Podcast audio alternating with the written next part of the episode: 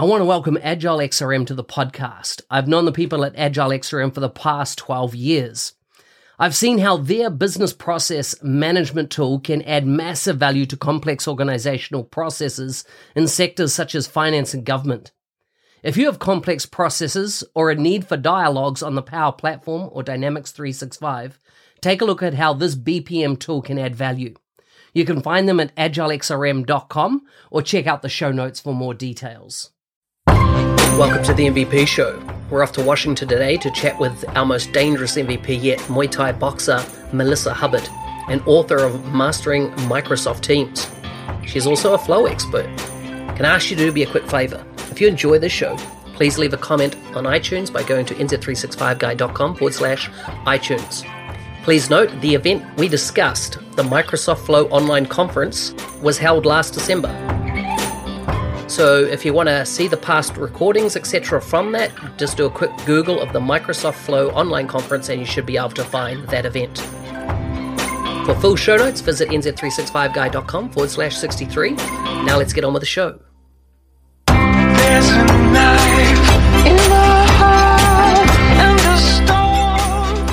Well, welcome to the MVP show. I'm here with Melissa. Melissa, welcome to the show. Hi, thank you for having me. Excited to be here. There's a bunch of people in the community uh, that might not know who you are. Can you kind of tell us a bit about you and uh, your journey so far into the MVP program? Uh, sure. So, I, I, guess the short story is uh, my name's Melissa Hubbard, and I am a Microsoft MVP in business applications uh, category. I focus uh, mostly on Microsoft Flow. I was one of the first Flow MVPs in the world. I started using the product very early. Yeah, I'm pretty proud of that, and it's exciting. Um, yeah, so I I started um, using the product, speaking about the product, blogging about Microsoft Flow uh, pretty early on in its life, and I ended up becoming an MVP. So I speak at a lot of conferences. I uh, try to give as much to the community as I can, as it really helped me in my career as well. So, what about family? Uh, do you have a family? Where do you kind of live at the moment? What part of the world are you in? Uh, sure. So, I live in the greater Washington, D.C. area. I actually live in the state of Virginia. I'm really only about uh, 11 or 12 miles from Washington, D.C., which can be over an hour in rush hour. Um, yeah, I I live in a, a small condo in Virginia. It's pretty nice. Um, I live with my three year old daughter and my cat. You're you're another cat lover, as it seems that the, um, the female MVPs love their cats. you know, it's funny. I didn't get my cat too long before I became an MVP, so maybe that was really the last thing I needed before getting the MVP award. Okay, you've heard it here first, people. the The key to becoming an MVP is you got to love cats. That's it. That's it. Yeah, I, okay. You know, I never thought Inter- of that. Interesting. It must be true. It must be true. So you call yourself an old school millennial. What does that mean? Oh, yeah. So that's funny you asked that. So I am a millennial, but um, I am an older millennial, meaning I'm much on the, the older spectrum, barely a millennial, really. And it's it's just funny because of all of the publicity that millennials get, and I just think so much of it is BS. And also, um, I call myself old school millennial one, because I'm an older one, and also just because a lot of the values that um, are attributed with millennials, I just don't feel like I I have. Like I still call people on the phone.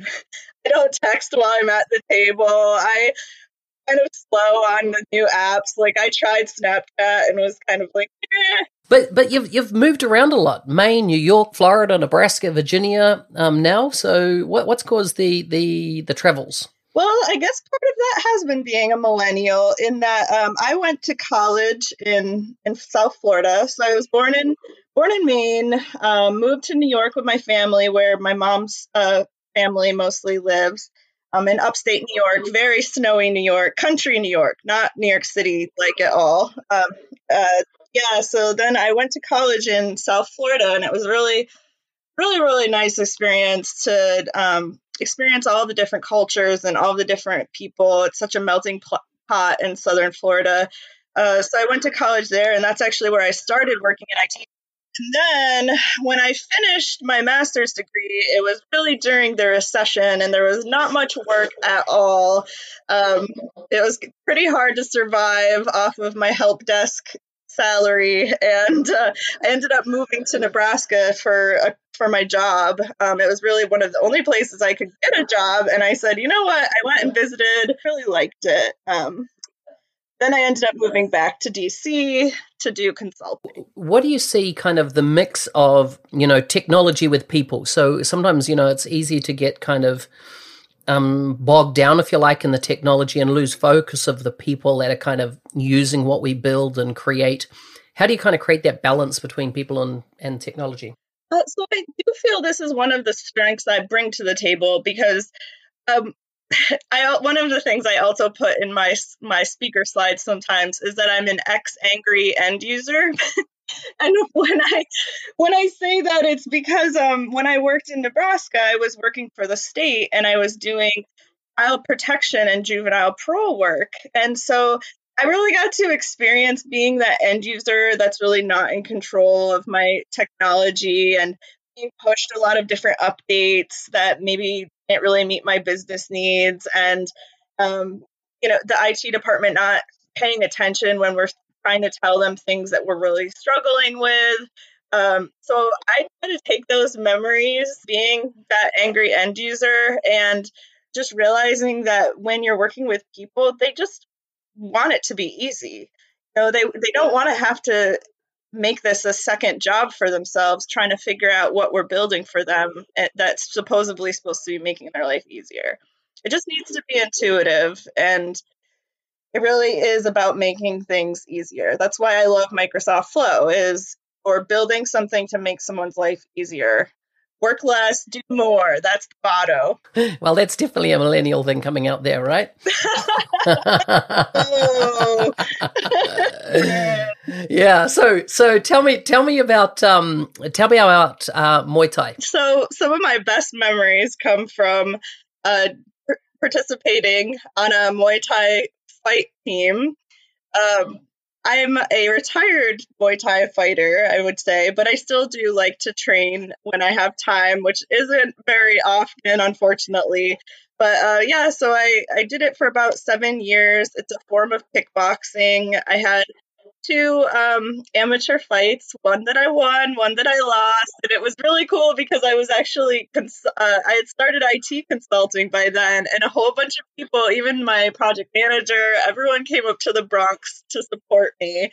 And it was just so awesome because I won, and um, it was something you have to work really, really hard at. Like you really push yourself to an extreme to do an amateur fight. Uh, so yeah, it, it was a huge life accomplishment to me. So can you get the shit beaten out of you though? Yeah, you can. You can. You do wear uh, headgear, but um. Oh, okay. So so you don't get bruised up or bashed up in the in the face or anything like uh, that. No, your face can. You just don't really. It's pretty hard to get a concussion with headgear on, but you can get your face punched and stuff. I didn't get really beat up too bad. Um, but you can. Yeah. Mm-hmm. Is it good for self defense? It's very good for self defense. Uh, I really want my daughter to do it when she gets a little bit older. Um, yeah, it's really a, a, street style of fighting in a way because you can use your elbows, you can use your knees. Um, but once it goes to the ground, they stop you and pull you up again. So contrast that with your uh, your hobby of gardening. So I have different ways to relax my mind. Sometimes it involves punching people. Other times it involves gardening and growing from seed my beautiful flowers and vegetables that I give to my family. Nice. You find that ther- do you find it kind of therapeutic gardening? Yes, very much so. It's really, you know, you get to, I like building things and also watching things grow. I, I like that. You know, you start from from seed and then you have this you know plant this you grow life it's really awesome to, to do uh, it's so cool as an I, I find the same thing i just love getting out in nature and gardening and um, being out of the city as much as possible in my case i much prefer that type of lifestyle yeah i do too i i would live in the country again if i could I currently live in London, so I don't have that pleasure. But back in New Zealand, I do have a, a bit of land that uh, I will return to one day, which would be nice. Oh, nice. Yeah. So tell us about um, how kind of psychology, uh, criminal justice, what you studied at college, etc., plays into kind of your role as a consultant nowadays. Oh, well, yeah. So I guess that is a. I, I meet a lot of people who didn't study computer science in school, so kind of neat. The MVP pro the MVP program has a really diverse group of people as far as their backgrounds and lifestyles. I was always interested in psychology. I think there's always that piece of uh, I want to figure out what the heck's wrong with myself, so I'm going to study psychology. no, I mean, really, just getting, you know, it's very interesting to learn about the mind, to learn about the psyche, and um, it, I just kind of fell in love with it. And I'm like, well, I'm going to study the thing that interests me the most right now. Um, yeah. Then I went on to do a master's in criminal justice. My big plan was to go to law school, and I got into law school. I took the LSAT and the um, to get into law school and um, put a seat deposit down. And I got there, and I had such a strong feeling. I didn't I didn't start, but I I went to um, visit and I got such a strong feeling that it was just not my career path. I don't know. It, it was just something hit me really strongly that just felt wrong and I decided not to go. My family was very thrilled with me. So as in I that's sarcasm I take it?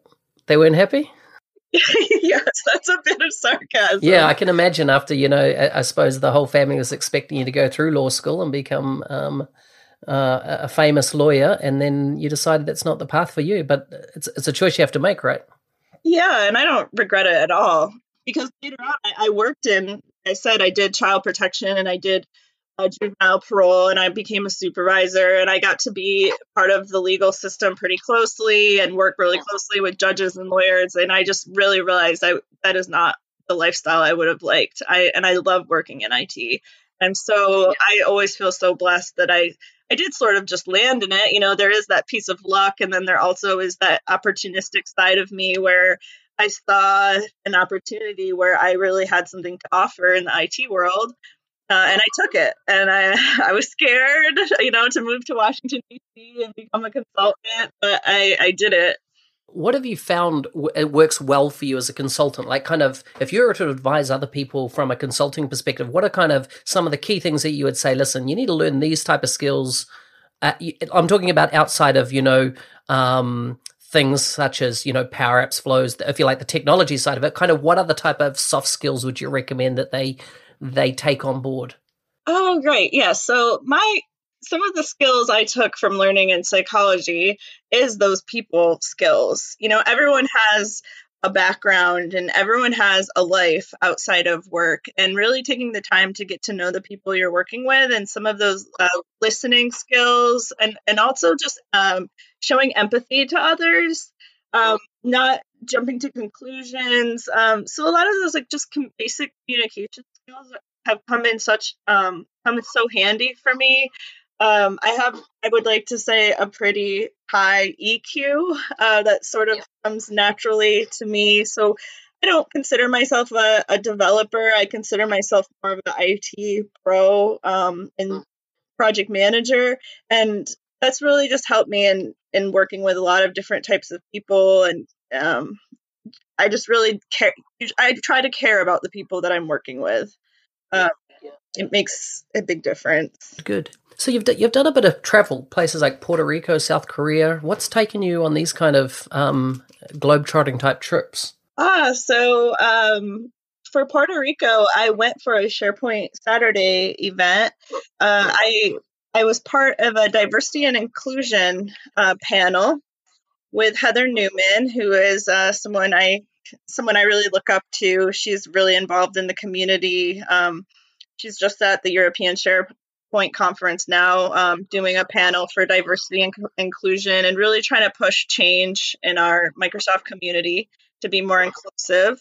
Um, so I was there and I spoke on that panel, and that was a really amazing experience. I, I wrote a book, by the way, um, called uh, Mastering Microsoft Teams. It's an end user guide, and I gave out my book to some of the students there, and I I got to meet um, a lot of different people, and it was, you know, it's heartbreaking to hear some of the stories of what uh, happened from the hurricane and things like that. Um, but being there, um, it was about a year later um, since the hurricane, and uh, watching the growth and people rebuilding their careers and their lives. And some people took two, uh, spent two hours on a bus coming there for the event um, sat taking notes. It was just really, it was honestly one of the best experiences of my life um, going to Puerto Rico. And um, South Korea, I went more for personal nature. I just really wanted to start traveling. Um, and I have a friend that's stationed in the military there. So we went all around visiting palaces and uh, parts of Seoul and smaller cities in South Korea, and it was amazing.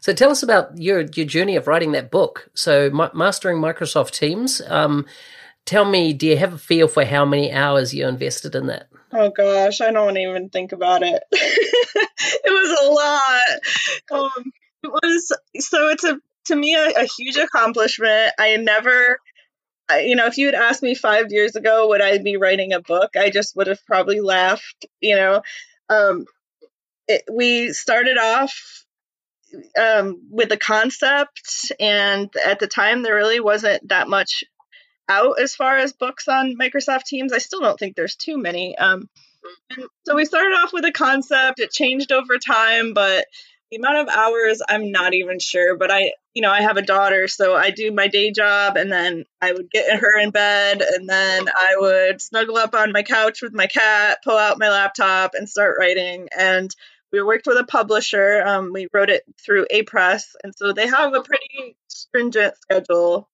And writer's block is not really an option. would you do it again? Uh, I'm not sure that I would write another technical book. I might write something a little bit more personal, but I would probably self-publish and do it on my own schedule this time. As an I self-published my wife's book at the start of this year, and um, and it was a, a, journey of our travels and um, and dealing with grief. And uh, self-publishing was a really great experience to um, to go through, and uh, it just kind of gives you that full control of of the output, uh, you know, that you create. Yeah, it, for me, it was really the schedule. My creative times just come in waves. I think, like most creative people, and so I get a lot of ideas at once and want to put everything down and then you know i might go a week or sometimes two weeks without like it's not that i'm not thinking of the book or coming up with ideas but just putting it to paper is different and and being on a schedule for that was pretty stressful to say the least you know, but I have a co-author as well named Matthew Bailey, and we joke like we're we're much we're, we're even better friends now after writing the book together. So, did you have you been to MVP Summit yet? Yeah, I did. I went last year. It was really awesome. Yeah. Tell me what's the what's what have you found the best thing about becoming an MVP? So I've always had you know the the SharePoint community since I started consulting and working in SharePoint and Office 365. But getting involved in the Flow community and being one of the first five, I just feel like I have this like second family now. You know, we're just yeah. we're, we're constantly in contact with each other. We have group a group message where we're always sharing and learning and growing together. So to me, that's my favorite part. I, I do consider them my flow family, and now we've got uh, two other women recently added. For a while, I was the only woman. So the interesting thing about you uh, being on the podcast here is that uh, you know I come from the um, the side of uh, you know a dynamics background um, and you know more in the customer relationship side of things and with a bunch of people have joined the community with these flow type backgrounds. So yours started i take it more in the sharepoint environment or office 365 yes yep. In, in washington d.c there's a huge sharepoint and office 365 market especially with the federal government you know being here most of the offices being here. So that's what i started off doing. Um, and now I've moved into working in Flow. Um, I don't do as much with Power Apps, but I am still learning Power Apps. But I still um, stay in the Office 365 realm for the most part. Who do you kind of engage with in the product team from from the Flow side of things? Who would your key people be in Microsoft? Uh, so my key person is John Levesque. Um, he stays in very close contact with us and keeps us, us updated on uh, product updates and things like that. And then um, Merwan is another person, Stephen Siciliano. But the day to day on social media and in our group messaging um, is mostly John. there, uh, Kent just left. He was sort of John's partner in crime, and he just, I think, this week announced he was leaving Microsoft. So we're all sad about that. But um, we'll see. I, hopefully, there'll be someone new and and fun too. Gotcha. So it, it, was interesting as you went through that list. I found the the common crossover. So Stephen is the the main person we would engage with, you know, from our side of things, I suppose, to date, um, in the the flow side of things. And then, uh, yeah, there's a couple of MVPs, particularly who jumps to mind is Jerry Weinstock and um, uh, Elaiza are both heavily um, uh, getting into flow, if you like, from the common data services for apps type side of things. Um, I don't know if you've met um, Elaiza from down in Melbourne, Australia, but um, uh, she she started a video series called WTF, and it's uh, yeah, what the flow. So um, it, oh my yeah. goodness! No, I haven't seen yeah. that. I will have to check that check out. Check it out on YouTube. So you, now, which brings up um, videos. Are you creating a bunch of stuff on videos? I saw a, a, a post there about your top half being dressed for uh, for video and uh, and being casual on the bottom. So uh, that made me smile because I've been in the same position. And uh, so, tell us about the video creation side of things. Oh, sure. So, yes, I was very excited that the Flow Twitter marketing people made a cartoon of me. That was a career highlight right there. but yeah, so I so I am going to admit I'm very comfortable doing a podcast. And I actually checked with your assistant if there would be video because when there is video, I kind of have to do my woo saws and you know, get extra into the uh, get into my uh, tap into my my courage things like that because I don't feel comfortable on video, but I I know that so many people learn through video and it's just so important I'm so I'm still old school, right? I like reading blogs. When I'm learning something new, I like reading and doing it myself.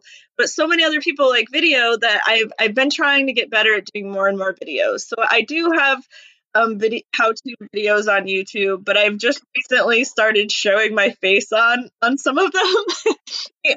Yes, and we are doing on December 12th. So Jerry Weinstock, you mentioned, he's part of this as well um, on December 12th, we're having an all day Microsoft Flow online conference that everyone can register for for free. And my session is the very first one. It's called uh, Meet Microsoft Flow. So I was creating my video for that. So I wanted to look extra professional because there's, uh, I think, a couple thousand people signed up. So that's probably my biggest audience. So I'm like, okay, I'm going to wear a suit jacket for that. So, wow, I mean, that's going to be fun. That's going to be, uh, you know, very good. It is. We're all going to be on Twitter answering questions the whole day and things like that. Super exciting. So, I'd like to wrap up with a couple of what I call in questions or wrap up questions, and one just kind of suits you perfectly. So, it is who do you think of when I say the word punchable? oh my goodness. Uh, the president of the United States. Woo, controversial. I really try not to be political, but you know, you asked, there's my answer. That's so good. That's so good. Everyone's uh, open to their own opinions. What's uh, uh, quick fire? Dogs or cats? We know the answer. Cats. Wine or beer? Wine. Mm. Snow or beach? Snow. Wow. Okay. Well, hey, it's been good chatting with you, Melissa. I didn't even get onto the fruit you are named after, as in Hubbard. Uh, that was an impressive picture on Twitter. is it is it a is it a squash? Yes, it's a Hubbard squash, which we joke is our family emblem, but it's kind of true. Let me know when you get that tattoo. hey, it's been great uh, chatting with you. Probably see you at MVP Summit at some point. Um, if people want to find you, follow you online, that type of thing, kind of, where's the best place for them to check you out? Uh, yeah, so I have a blog, um, mellyhub.com, and I post most of my content on Twitter and LinkedIn. I'm pretty easy to find on LinkedIn, and my Twitter handle is at mellyhub. Um, so I'm always happy to answer questions and chat, you know, especially in comments on my blog or on Twitter.